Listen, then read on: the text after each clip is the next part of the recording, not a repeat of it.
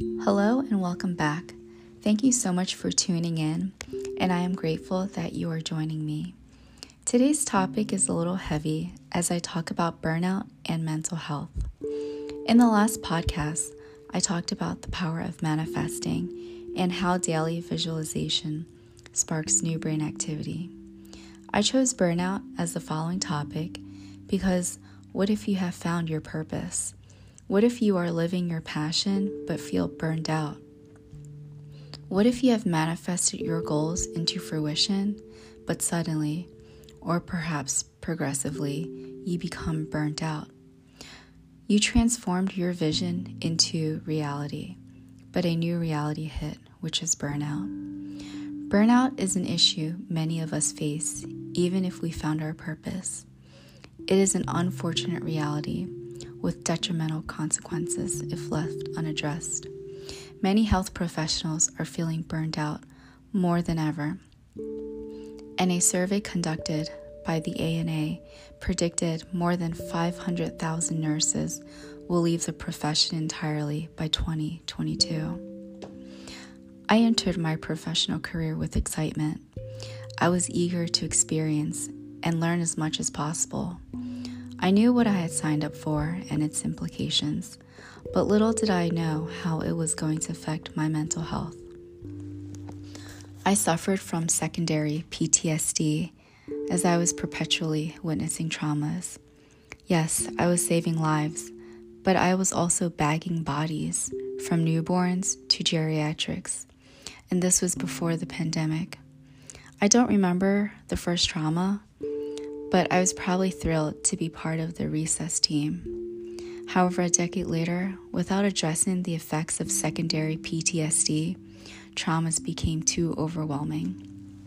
I didn't know it at the time, but I was burnt out. According to NCBI, the term burnout was coined in the 1970s by American psychologist Herbert Freudenberger. He used it to describe the consequences of severe stress and high ideals in helping professions. Doctors and nurses, for example, who sacrifice themselves for others, would often end up being burned out, exhausted, listless, and unable to cope. In addition, burnout syndrome is defined as an inappropriate response to chronic stress, which is characterized by significant physical and or psychological exhaustion, a high level of depersonalization, and a lack of achievement or professional accomplishment. I was burned out long before the pandemic. My resolution to burnout was distraction. I was merely distracting myself from the real problem. And distractions come in all forms. My distraction was getting tattoos. I became so numb that getting inked was the only way I could feel. In a way, that was my therapy. Sitting or lying still for as long as six hours as each needle stroke pierces through my dermis and allowing the buzz to guide my breathing. My mind was blank as I was transcending through the pain. What I have learned is that maladaptive coping strategies only fixes the problem momentarily. Your problems will remain without root cause analysis. So, what is root cause analysis, and how can you use this tool to identify and implement a solution to burnout? The elements of root cause analysis consist of 1. Defining the problem, 2. Gathering information, Three, identifying all the issues and events that contribute to the problem. Four, determining the root cause with all the data you've collected. And five, implementing a solution. I knew something was wrong when I became more and more irritable and angry. I avoided and ignored my mental health. I normalized the behavior and attributed it to the high stress environment. However, Wei et al. pointed out that those high in avoidance coping reported lower well being, high depression, and higher stress. I was all the above. My root cause analysis was internalizing my environment and not expressing any emotions because of my cultural background. I am a first generation Asian American, and mental health issues are a stigma. I even had difficulty conducting a literature review on this topic. It is such an overlooked issue in Asian Americans and Pacific Islanders, but we have the highest rate of suicide deaths compared to other racial groups. The underutilization of mental health services among Asian Americans is a cultural issue.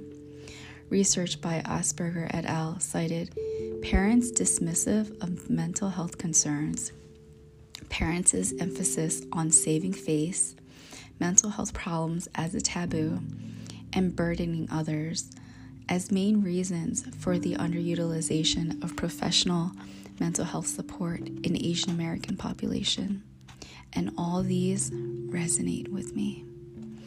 My peers became my support group, as no one outside of the medical field understood what we went through. No one understood the mental and physical exhaustion after a traumatic 12 hour shift. No one understood that we oftentimes pull lifeless bodies from cars.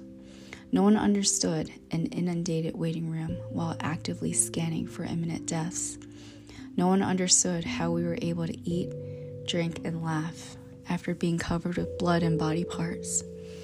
I'm grateful to have created meaningful relationships from enduring traumas, but these coping mechanisms were not sustainable. What is sustainable? It is adopting positive lifestyle habits to prevent professional burnout. However, you must discern when a healthy outlet becomes unhealthy. Yes, adaptive coping mechanisms do become maladaptive when they become your crutch. So essentially, you are displacing the root cause. How can you tell if the outlet is unhealthy when you cannot disengage or remove yourself from that activity or habit without causing destruction in your mental health and well being? If you can survive and circle back to that healthy outlet, then you know it is not your crutch but rather a supportive technique. I have since engaged in healthy adaptive strategies since my awakening. I have chosen to talk about my mental health struggles and not letting them define me. I have never felt more powerful and free at the same time. I understand that I am human and I am allowed to have feelings. I recently had a patient die, and for the first time, I allowed myself to mourn with him. It was beautiful, as I was privileged to share his last minutes on earth. Another strategy that has brought me so much peace is mindfulness. However, I'll be talking about mindfulness in depth later in the series and how to practice mindfulness intentionally. The ER is still a stressful environment, and I still don't know what's going to walk through those doors, but now I have the power. Now I am in control. Will I still get tattoos? Of course, as they are beautiful artwork created by talented individuals, and they remind me of what I have overcome. So I leave you guys with this How do you cope with burnout? Or are you merely distracted?